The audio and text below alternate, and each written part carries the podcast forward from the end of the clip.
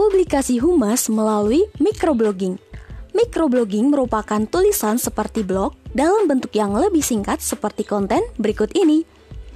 Microblogging bertujuan untuk memberikan informasi yang padat dan ringkas pada orang lain.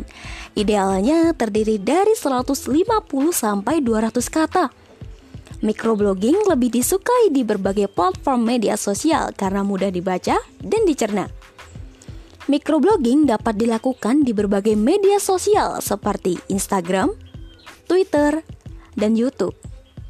Hal-hal yang perlu diperhatikan untuk membuat konten microblogging adalah membuat konsep yang matang untuk tampilan visual dan teks konten, membuat konten yang menarik dan bermanfaat untuk target audiens, mendorong pengguna lain untuk dapat berinteraksi.